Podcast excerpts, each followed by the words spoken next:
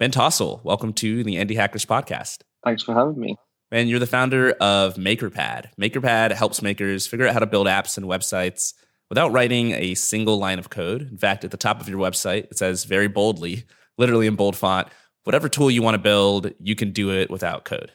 You've been working on MakerPad for less than a year now, but it already, I think, made over $100,000 in revenue in the first half of this year. And it's probably on track to do more than that in the second half.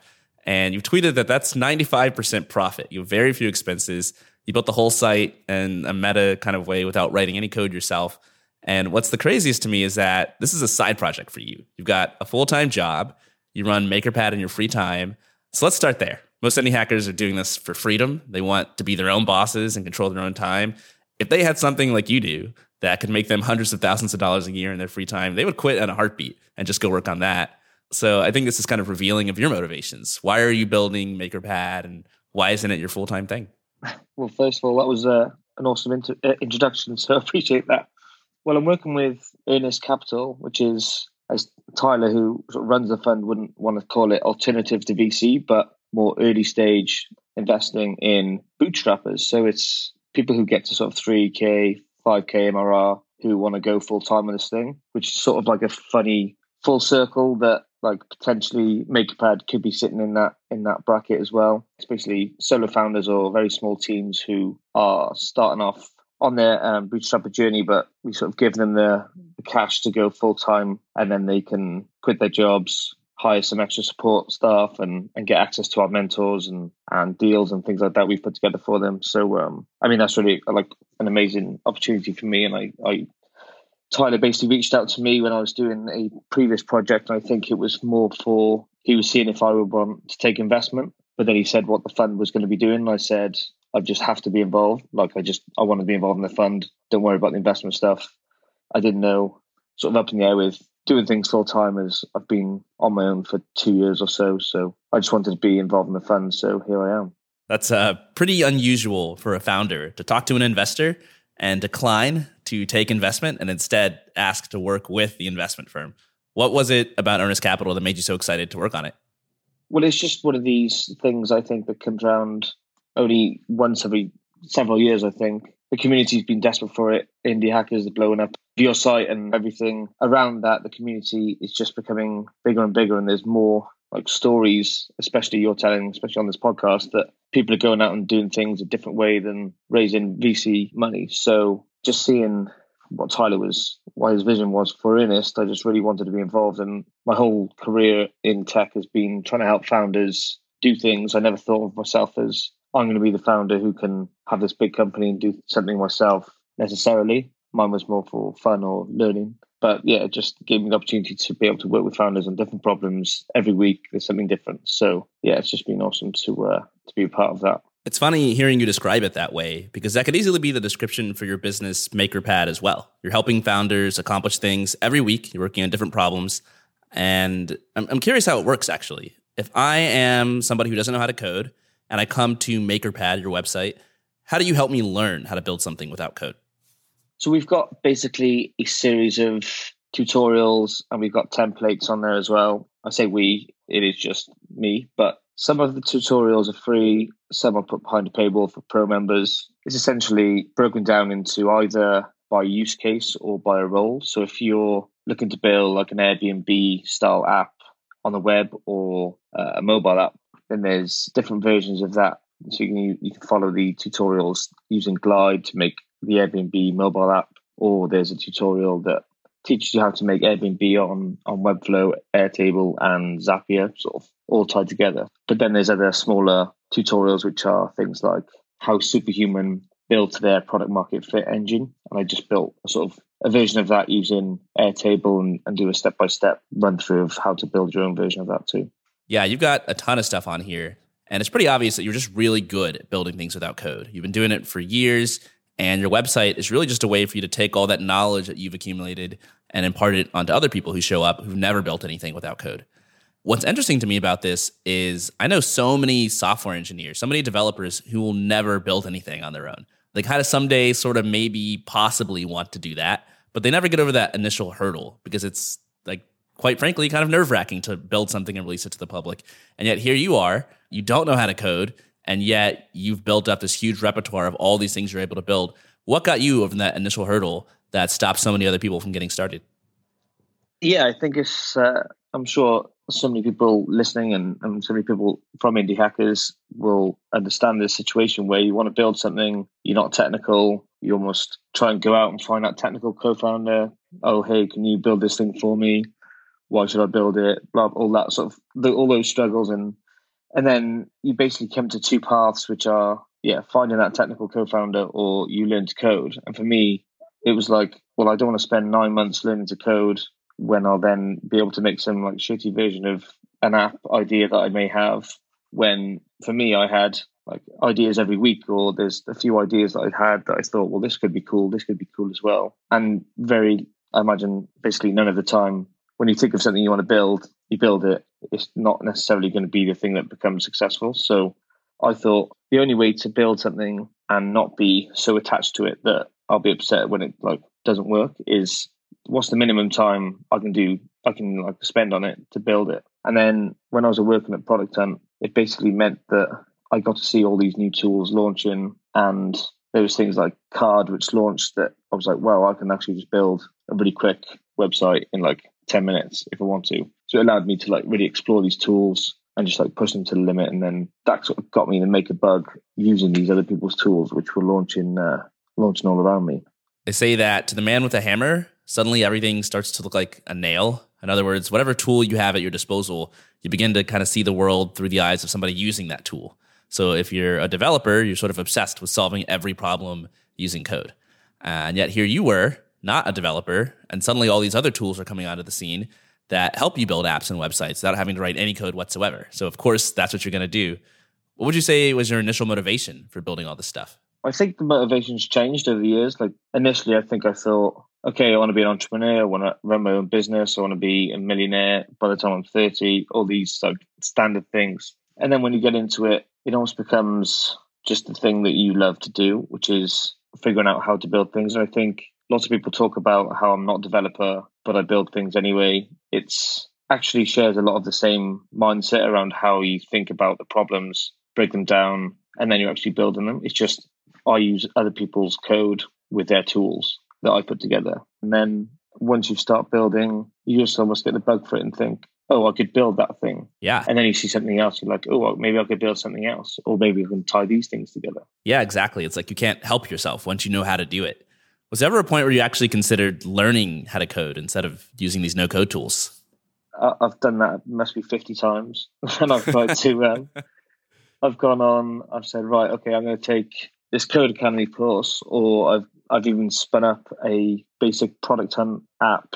It was before I was working there. I remember going through the steps, following all these things, and it just it drove me insane just to see you get to one step, something didn't work, and then it just didn't work and didn't work and didn't work, and then it just never did work. So I thought I can't do this. But then it's funny how years later I do the same thing with no code, and there's plenty of times where something doesn't work, doesn't work, doesn't work, and it just won't work. So it's funny how the same uh, the same problems happen. Yeah, you got to kind of choose your preferred pain. If you really don't like debugging code, but you're okay debugging problems with these no code tools, then just use the no code tools. Yeah, I guess it might depend on almost how your brain works and how your brain sees things. I like to see things in like blocks. Click this, put this here, put that there, connect this to that, rather than what I see is just letters, symbols, numbers, all in like a massive line. It's like sometimes it looks a bit difficult to me. I love that description of code, just a random collection of letters and symbols and numbers organized into one giant line. Really does not sound appealing when you put it that way.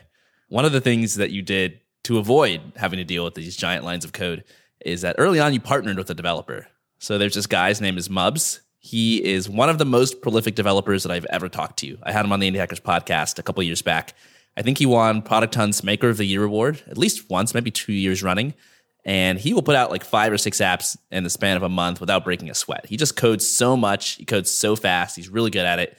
How did you, as somebody who can't code, given somebody like Mubs to partner with you on a product? I think it was very unfair that the person I ended up reaching out to was Mubs because, like you said, he built so many things that he was like, "Yeah, sure, it sounds cool. I'll, I'll happily build it." Whereas I know from experience that trying to find other people to build stuff for you is never often that easy. But we were in the same Slack group together, and I was just that sort of annoying person saying hello and trying to be really helpful to everyone else who I was speaking to and really just talking about ideas and talking about things and just being really, I like to say helpful. People may not have agreed, but it just helped because Mubs could see that I was being helpful to other people and him with feedback or whatever it was, testing things. So when it came down to, oh, I've got this idea, I want to build something as well. He was like, yeah, cool, I can build that in like, he can build it in his sleep. So he was like, yeah, sure, I can build that. And I just, I spent hours and hours and hours putting together a massive spreadsheet of all the things that need to go on there. And yeah, I mean, you could have done that in his sleep for sure. What was it that you guys actually ended up building together? Well, I was in, I was working in social media marketing at the time, and Bram Kanstein, I might have butchered his name there. He worked on um, something called Startup Stash, which is basically just a load of resources for entrepreneurs, everything from idea generation, coming up with names, finding domains, logo design, all that sort of stuff, like everything you'd need to start a like your first project. So I thought it'd be quite cool if there was a version of that for like all the marketing things because there's so many social media tools, there's automation tools, there's like blog creation things, and like there's just tons of other things. So I thought, well, why don't I do it for for marketing focused things? And I thought it was a fairly easy thing to get like my toe in the water of building something because I could easily put together all these tools in a spreadsheet, beg Mubs to build something for me that I just uploaded, and then I just thought, yeah, it'd be an easy first step. So that's what um, that's what we launched with. Marketing Stack ended up being one of the top 20 most upvoted products of all time on Product Hunt with something crazy like 4,000 upvotes. How did you get it to do so well? I mean, I think that was a bit of a fluke, but I think it was early on in the days when the the stash stack sites had not been done before, really. Like Bram had his first one, I had the second one, and then basically after that, there was one new in a week. So people got very tired of those, but they were very interesting, like helpful products for people initially.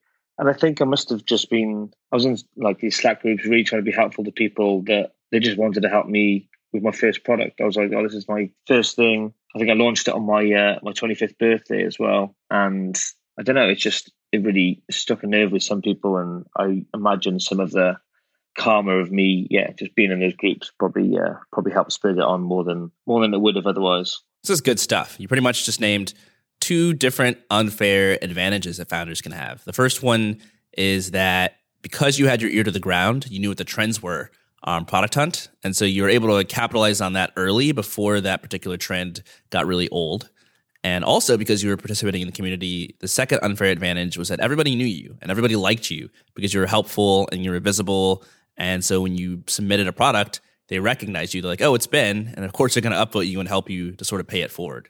And these are two things I think any founder can do if you don't just sort of recede into a hole and build things by yourself. I'm curious about the second one. What did it look like exactly when you were helping people out in these Slack groups? I mean, I'd like to see this back too because I'm not sure I was necessarily helpful, but I was definitely, I was definitely in, um, I was in a Slack group called Maker Hunt, and then from there, I was in like the Product Hunt Friends global Slack group, which was like thousands of people. There's like a Product Hunt book club group. So in all of these things, I was just saying to whoever I could, like, how, let me know if I can help with anything. And so in Maker Hunt, we had lots of. It was almost like the very early version of the Indie Hackers interviews. We just had AMAs with different founders. So I just offered to follow in the it was all in slack basically so i followed the whole conversation copied and pasted everything over because obviously everything was going to get lost formatted it all into a medium post and then like posted them out. So we just had these amas they must still be on my medium somewhere. But yeah all these articles from like founders probably some crossover with the ones you've had on uh, indie hackers as well. But yeah that's where i initially started sort of being helpful i guess. Yeah it almost sounds like you were playing community manager for these slack groups which is funny because you ended up going on to become the community manager for Product Hunt itself. That's exactly how it happened. Is I was already the community manager for these groups and Product Hunt Slack groups. So all the makers, people launching on Product and things already knew knew me through, through these groups. And Erik Torenberg and Bram, who I mentioned previously, was were both working at Product Hunt at the time, and they actually both separately recommended me to Ryan. So then he like followed me on Twitter, and I was at work and I was like, oh my God, what the hell's happening? And then he DM'd me, just saying, hey, I think we need to have a chat. And I was like, oh my God, what the hell? And yeah, and then had a chat and said they, they've got an opening and want to hire a community manager and they think that I'd be great for it. So I was like, I'm going to quit my job and do this. Were you nervous at all taking over this job? Because you had never done community management as like a professional and Product Hunt was huge. It had millions of fans. I didn't know like how big it was. I don't think. Like I was like, oh, this is such a cool opportunity, and I was like, well, I, I'm doing I'm doing lots of this stuff anyway. I must have felt fairly nervous, but I thought, oh, oh, surely I can do this. I've just been the person who everyone's going to and chatting with anyway, but I just thought I'd give it a go. But I remember on my first the day before my first day, me and Ryan were trying to have a, a Zoom call, and I was in Starbucks, and the internet was cutting out, and he was trying to explain to me how to run the homepage of Product Hunt, and I just couldn't ever figure out like it just wasn't working our call, so I couldn't really get to the bottom of how to how to run the site. So then on a Monday morning, there was no one no one awake in SF time. I was just here on my own, just like okay, I've got to look after this website now. Like how how the hell am I going to do this? But I got through it um, in the end. So it was fun. Yeah, it worked out. You ended up staying at Product Hunt for a couple of years. And in that time, you saw 80,000 products launch. What are some of the product launches that stood out to you the most and that influenced you? I mean, I can't even remember so many of those projects, but I remember there was there was a project called Be My Eyes where if there's a blind person in how in need that they could switch on the, the app straight away and you would be their eyes. You could help them show is this milk out of date, all these sort of things. That was one that, that stuck out for me. But what I really started seeing was people building things to help other people build things. So, like AJ built a Carrd and released that, and I remember that, and I thought, like, holy shit, I can I can use this, and I just started using it. I was like, I probably just stopped working for like half an hour that day and thought, oh my god, I've already built a website, and that's never happened before. Like that, that quick, that quickness to build something and have it ready for someone else to go on there was just insane to me. And then I saw other companies like Webflow, Bubble, because I was in charge of launches, there was always people being introduced to me through email. There was all the people through YC were all coming through our email to me. And we just get got speaking to everyone. So it was a chance to really see sort of behind the scenes of all these things and helping them get to launch. And yeah, just the things I saw was like, I need to build more, I need to build more, and I want to do these things. Then the whole sort of chatbot hype was coming around. And then there was something called Chatfuel, which was like a super easy way to build chatbots. So I was like, oh my God, I can build a chatbot in like half an hour as well. So there's all these things that just helped with the speed of from having a random idea to then being able to have something to show someone else. Sounds like it was really coming at you from all sides there. And I think we're all just a product of our environments. If you find yourself in the situation that you're in where you're seeing all these new product launches every day, where you're getting emails from founders and you're helping them launch their products, where you're seeing all the new things you can do, it's pretty impossible to be there and not get the urge to do your own thing. I can imagine it's got to be pretty hard to resist that urge. You eventually did do your own thing. You launched your first business called Nuco. What's the story behind that? Yeah, so I built a few things before that, but Nuco was after I left Product Hunt. Um, I'd been sort of doing some consulting and, and other things on the side to pay the bills. And I and I saw all actually I saw on Indie Hackers was it Go Rails and there's another one. So basically, screencasting businesses. And I thought I could do that. Like I could just record myself building these things without code, release one a week, and just charge people for it. I thought, yeah, sure, let's do that. So I used the Product Hunt Ship feature and messaged a bunch of people who had signed up for a newsletter that I had put out like ages ago, and just said, look, I'm going to do this. It'll cost $49. Click here to pay now, which was basically a link to a Typeform and you'll get yearly access. And this is what I'm doing. I didn't have a website ready. I had like 10 or 12 people pay me. I was like, oh my God, okay, this is something. And people seem like they want to do this. So I, I used Webflow, put a website together, and I started like on this path to building this company. And screencasting is a harder job than I thought it was. It's really not not that simple. And just I really struggled to figure out what's the next thing I'm going to build? I've got this pressure now. I've got to build something this week and it's got to be out there. And I'm like, oh, oh no, I don't know if it's going to be good enough. What, what am I going to do with it?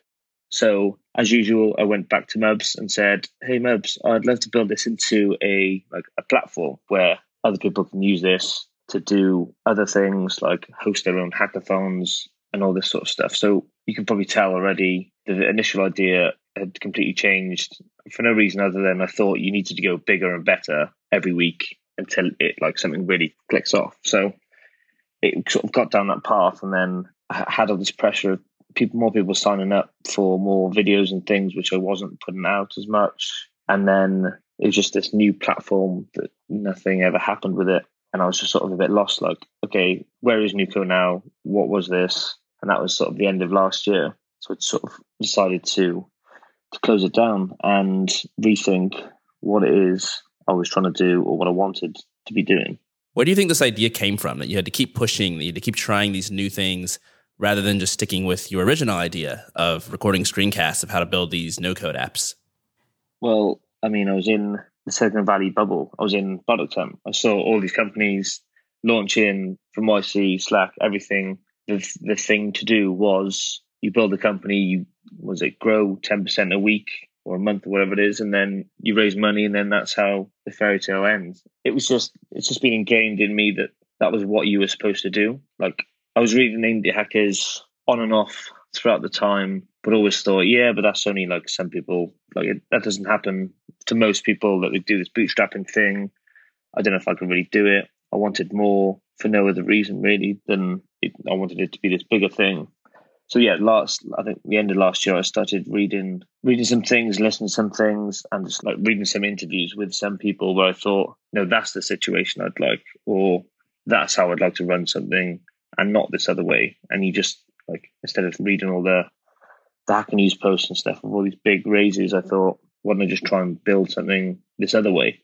I remember kind of following along with Nuco, and you had a lot of things going on that seemed, at least from the outside, like they're doing really well. You had a what was it? Like a 30 day challenge? The 30 day startup yeah. Yeah the 30 day startup. That seemed huge. We had like 3000 people join in the first 24 hours. It seemed like it went really well. What happened with that? It went catastrophically i think um, oh yeah it was sort of similar thing to like the 100 day was it 100 day 100 days of coding and i just said look it'll be 30 days why doesn't everyone just try and build something within 30 days I'll put out some stuff that's like, okay, this is how you can come up with ideas. This is how you can talk to users. This is how you can do this. This is how you do that. And it started off well, but it's just a difficult thing to try and have 3,000 people come together and actually do something and like follow it. I didn't really, I didn't really put too much thought in it. I thought of the idea, built the website in probably 30 minutes, which also this is one of the sort of maybe cons of no code is that you can build something so quickly. It doesn't mean you should, but I did and I launched it but yeah, it just didn't really, it didn't get to plan. So let's talk about what that looks like when things don't go to plan. How did you decide definitively that these things weren't working and it was time to move on? And what was it like pulling the plug? I think it's pretty easy to know when things aren't going well. It's just whether you accept it or not. I was sat around stressed out that something's not like not clicking. You, I don't think you can tell when something's not going well, and you can tell when something is going well. And if it's somewhere in the middle, then it's probably not going well.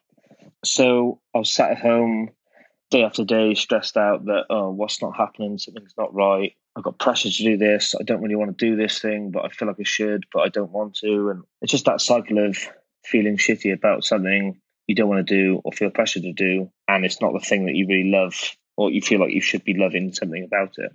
It took me a while to figure out that I just need to stop doing the shit that I don't want to do. Like, and that was there was I think one of the interviews I looked at was the guy from CoderPad, and he yeah, was so yeah, he was just so straightforward of just like, look, I only do things. It's like the decision matrix. What was it? It's either got to make me money, make my users happy, or not take a lot of, or be easy to do. And it's got to be at least two of those things. Otherwise, I won't do it. And I was just like, that's just an insane way of thinking, like in a good way. Thinking I was like, I'd love to just say, okay, either just I want to figure out my own almost work principles of what are the things I want to do it and how do I want to do them. So I spent a lot of time on that last year, and yeah, that's uh, how so many things were stripped away.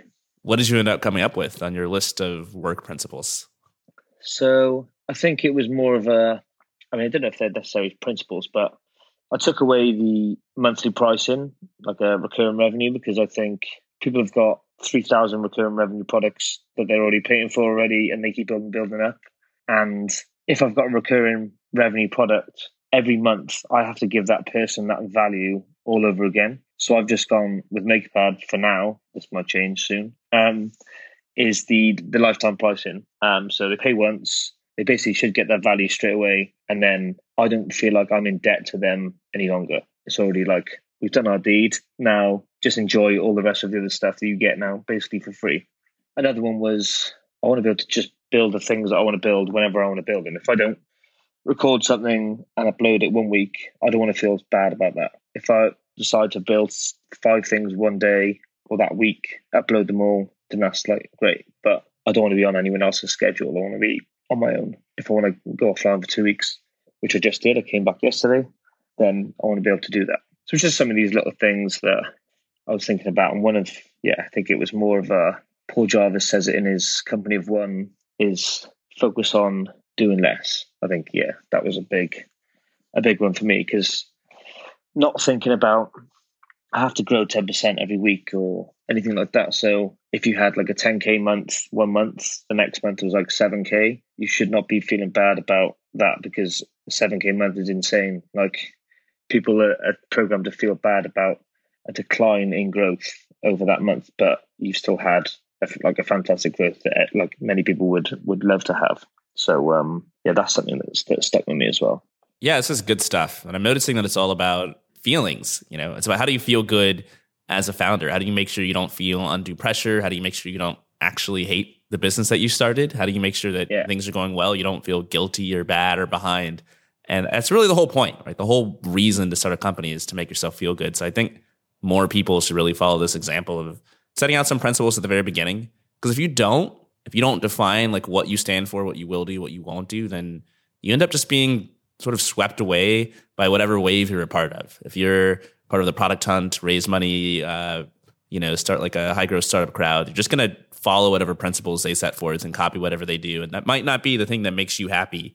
So you have to deliberately make those decisions yourself.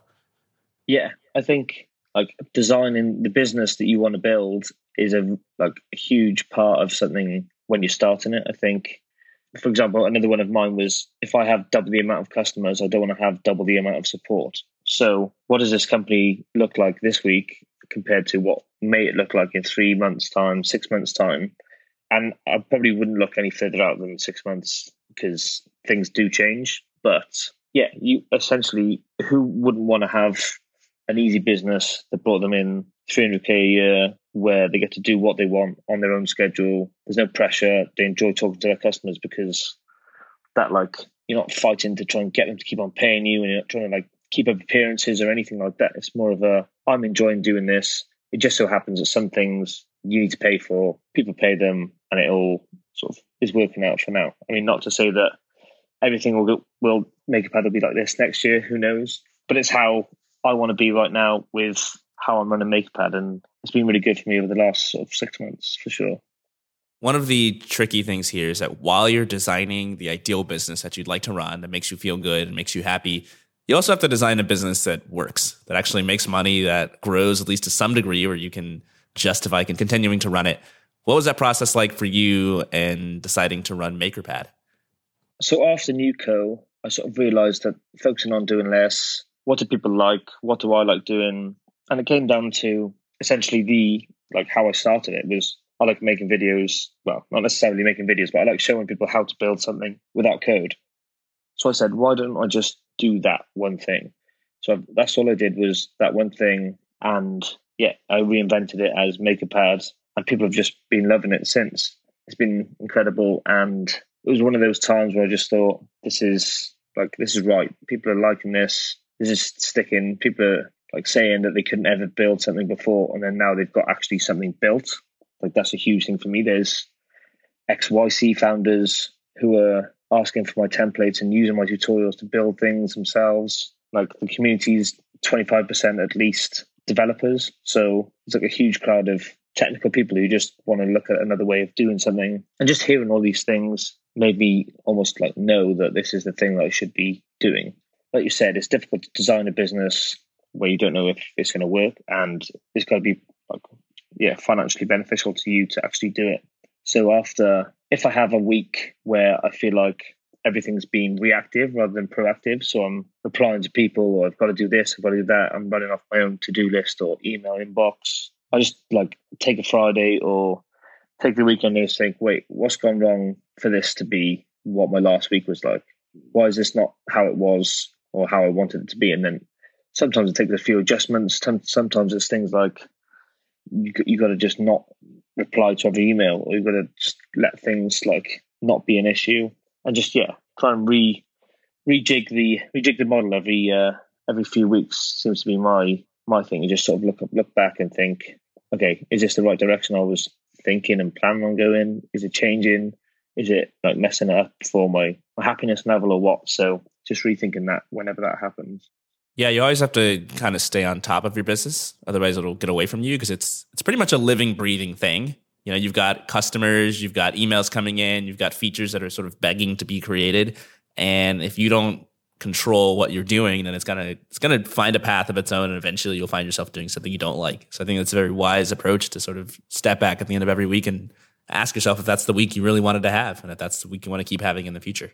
Yeah, for sure. And I think there's so many things that I like I could build with MakerPad and so many directions I could take it in. But I'm very aware of what I did with Nuco and like when I'm building something, I'll build it maybe 30 minutes an hour. So for example, there's a there's a hire marketplace where you can hire experts for like no code experts. That to me seemed like it's something that needed to be built.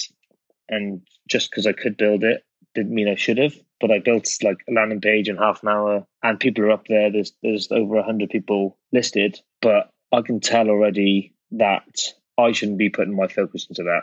That's up there. If people want to use that to find other people and message them, and then oh, I'm think I'm all for it. That's not where I'm going to go and try and look at making my money at the moment and try and grow that that one piece of it because that's not what I initially set out to do. So it's always a nice sort of thing to remember just because you can build it doesn't mean you sort of you should or you should build it to completion. Just like do the minimum and and let it take course itself sometimes. So let's talk about what you initially set out to do. You said that your passion really was building these these apps without using code and teaching other people how to do the same. Is that really different than what you're doing with your previous business, Nuco? Nope. That's the, that was the uh, I think that was the funny thing is that it was the when I sort of took that time to reflect and look back, I thought, well, what was the thing that I thought that was working at Nuco and that people really liked and that I enjoyed doing? It was that it was building things without code and teaching other people how they were paying for it. It was it was going well. I just since I've gone back to that focus of build the things that you want, like I want to build. There's no like priority list based on anyone else's agenda. It's just it's just nice to just have here's how I actually built it. Here's the recordings of how I built it and yeah, you can go and build it yourself too. I like that setup for now.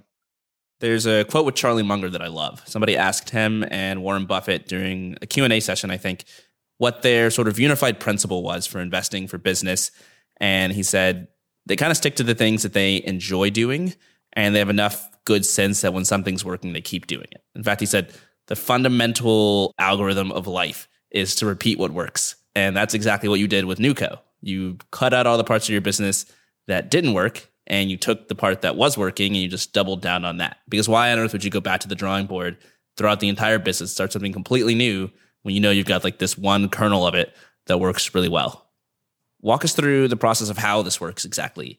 For example, you've got this article from Superhuman. Everybody read this article. It was kind of like, how do you use surveys to determine whether or not your company has hit product market fit? How did you take that and turn that into a tutorial so that people could do that without code?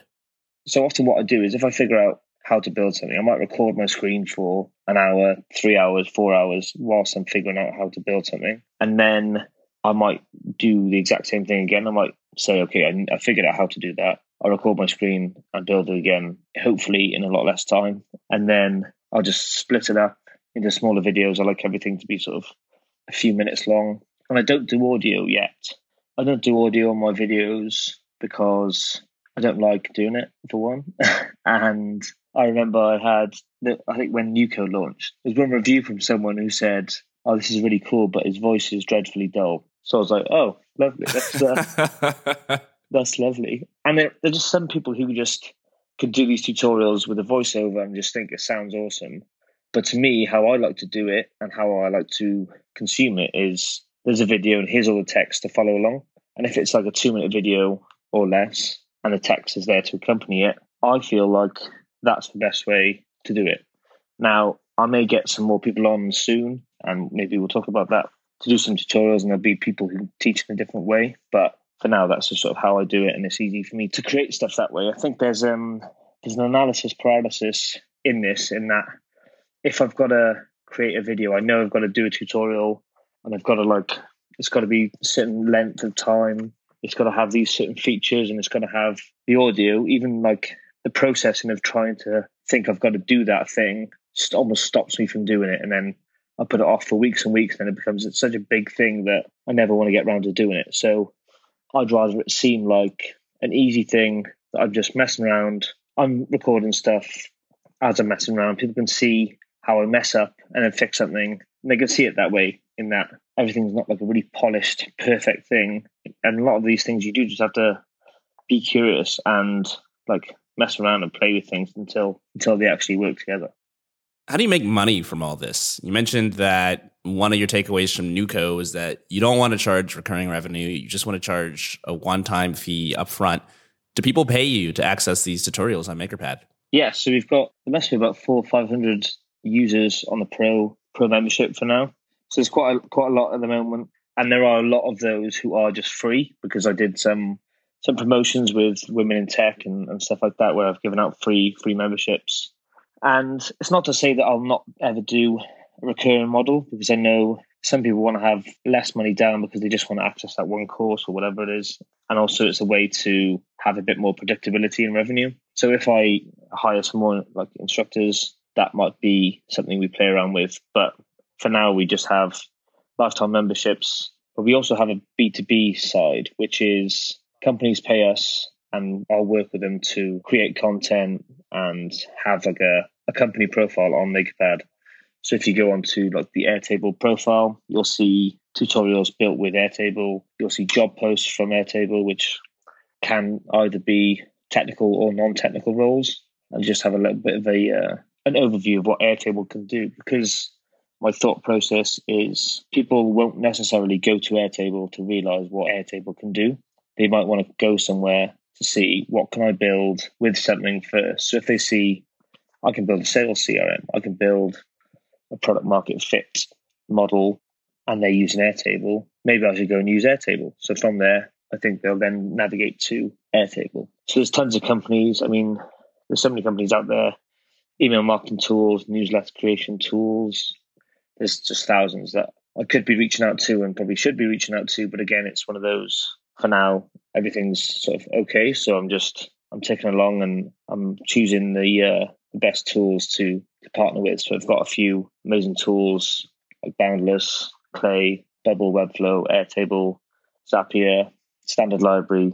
There's a yeah, there's a good bunch coming on and, and working with us where we can create some uh, some awesome content out there as well. And uh, Glide as well, which has been an amazing one recently with the uh, the mobile app space. Cool. So, how would you say your revenue breaks down between these two sources? On one hand, the makers who are paying you for these tutorials to learn how to build stuff without code. And on the other hand, these companies who are creating content with you and really just paying to be advertised.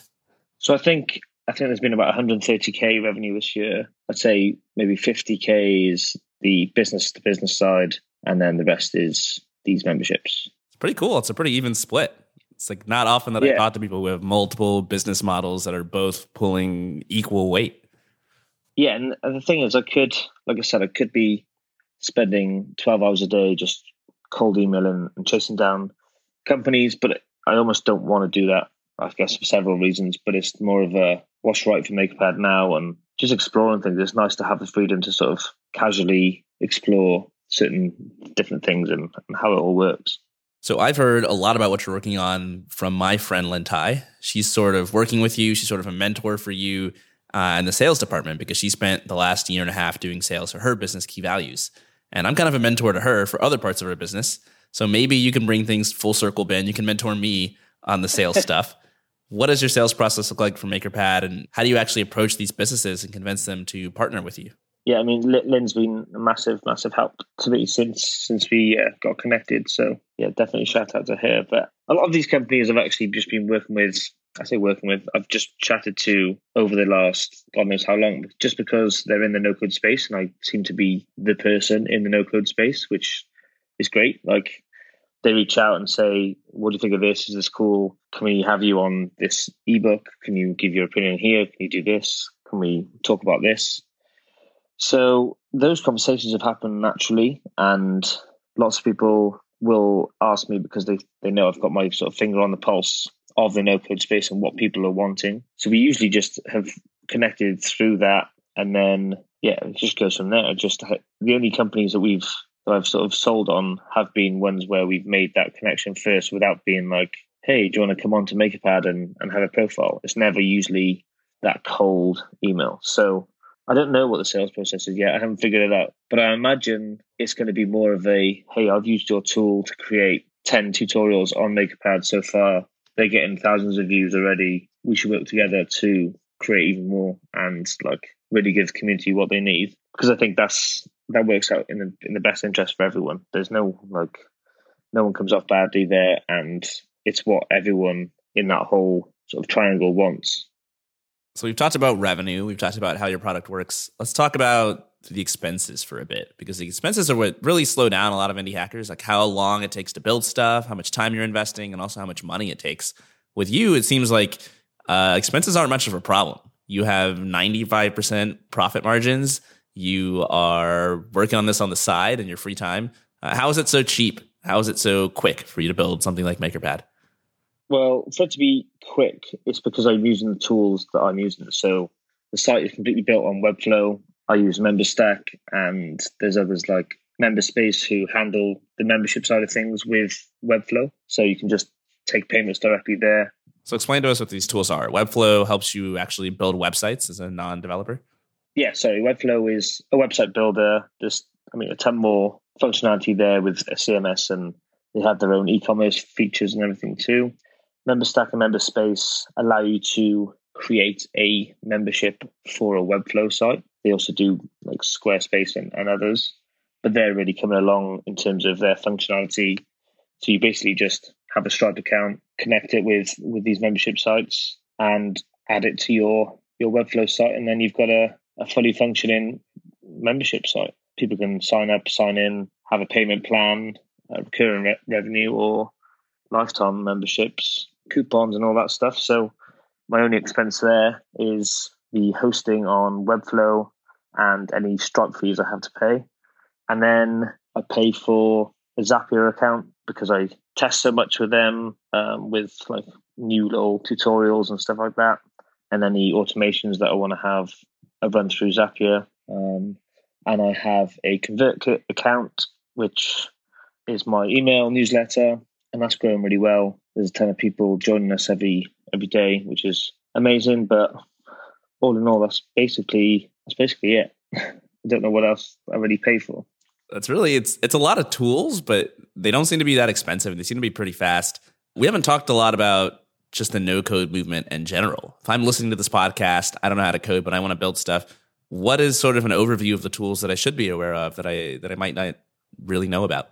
So there's a bunch of things. I mean, obviously, I'm going to say the best place to go is look on MakerPad because we've got a bunch of featured tools and our recommended tools that are good for different things. And when you click on each one, you'll see what they're good for building. So something like a mobile app, lots of people want to build mobile apps. So Glide is just amazing for that. It's essentially all run off the back of a Google Sheet. So I built a tutorial for an Airbnb clone with an admin app and the user app, basically all off one Google Sheets. It takes about less than an hour to, to build and follow that tutorial. And it's just, yeah, super easy. And it takes you less than an hour to build Airbnb.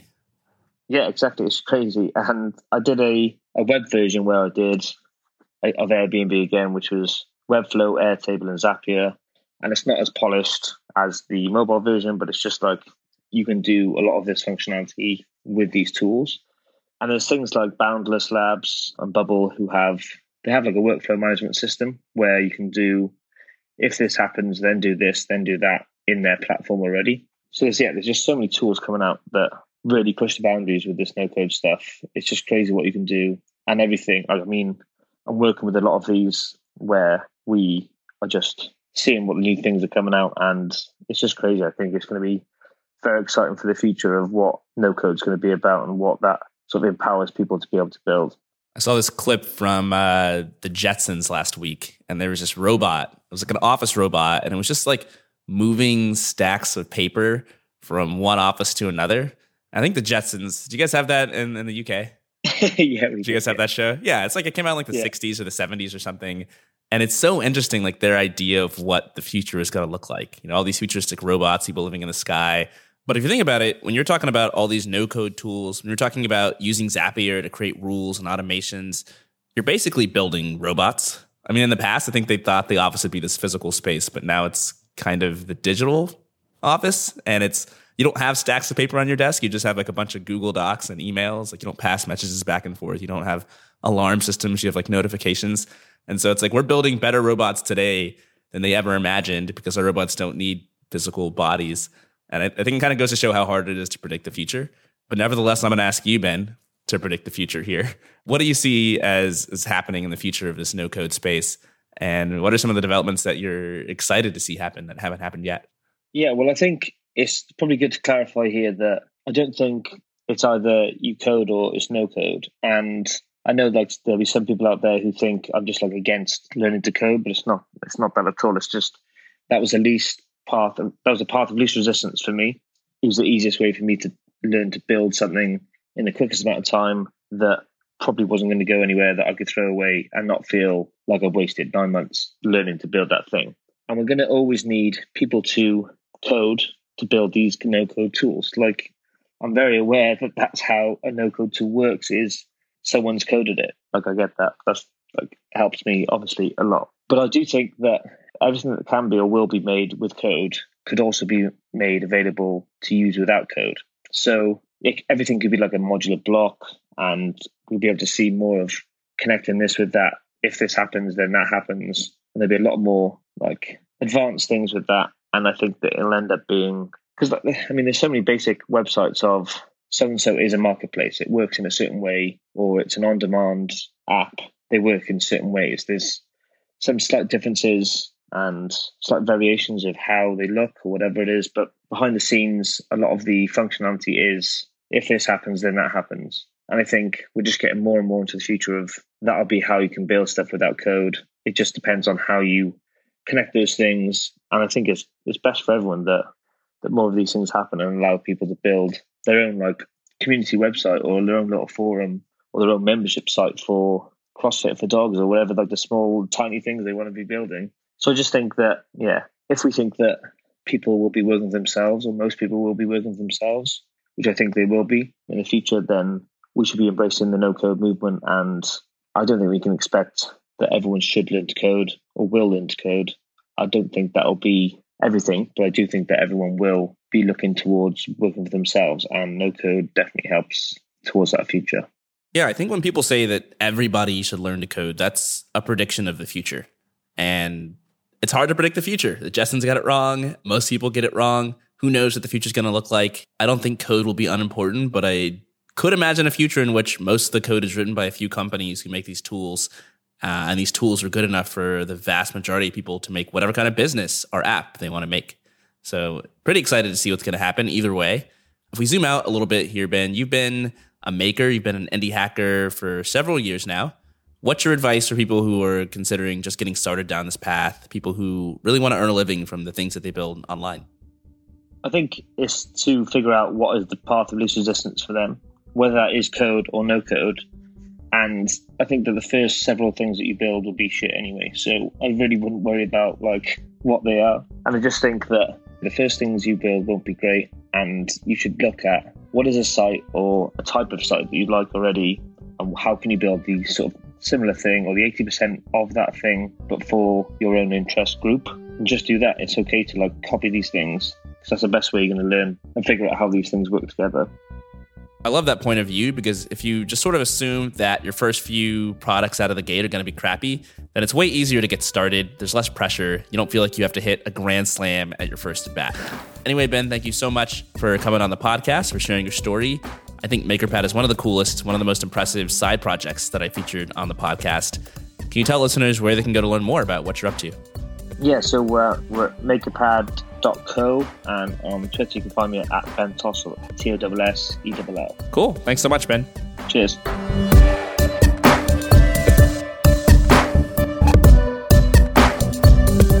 If you enjoyed listening to this conversation and you want a really easy way to support the podcast, why don't you head over to iTunes and leave us a quick rating or even a review?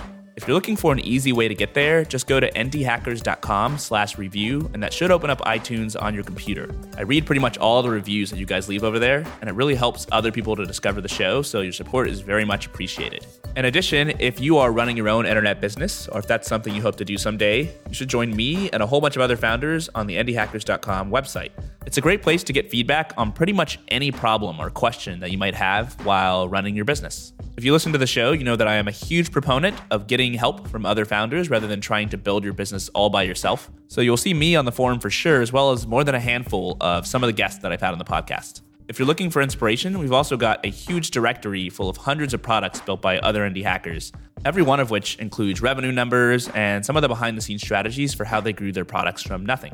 As always, thanks so much for listening, and I'll see you next time.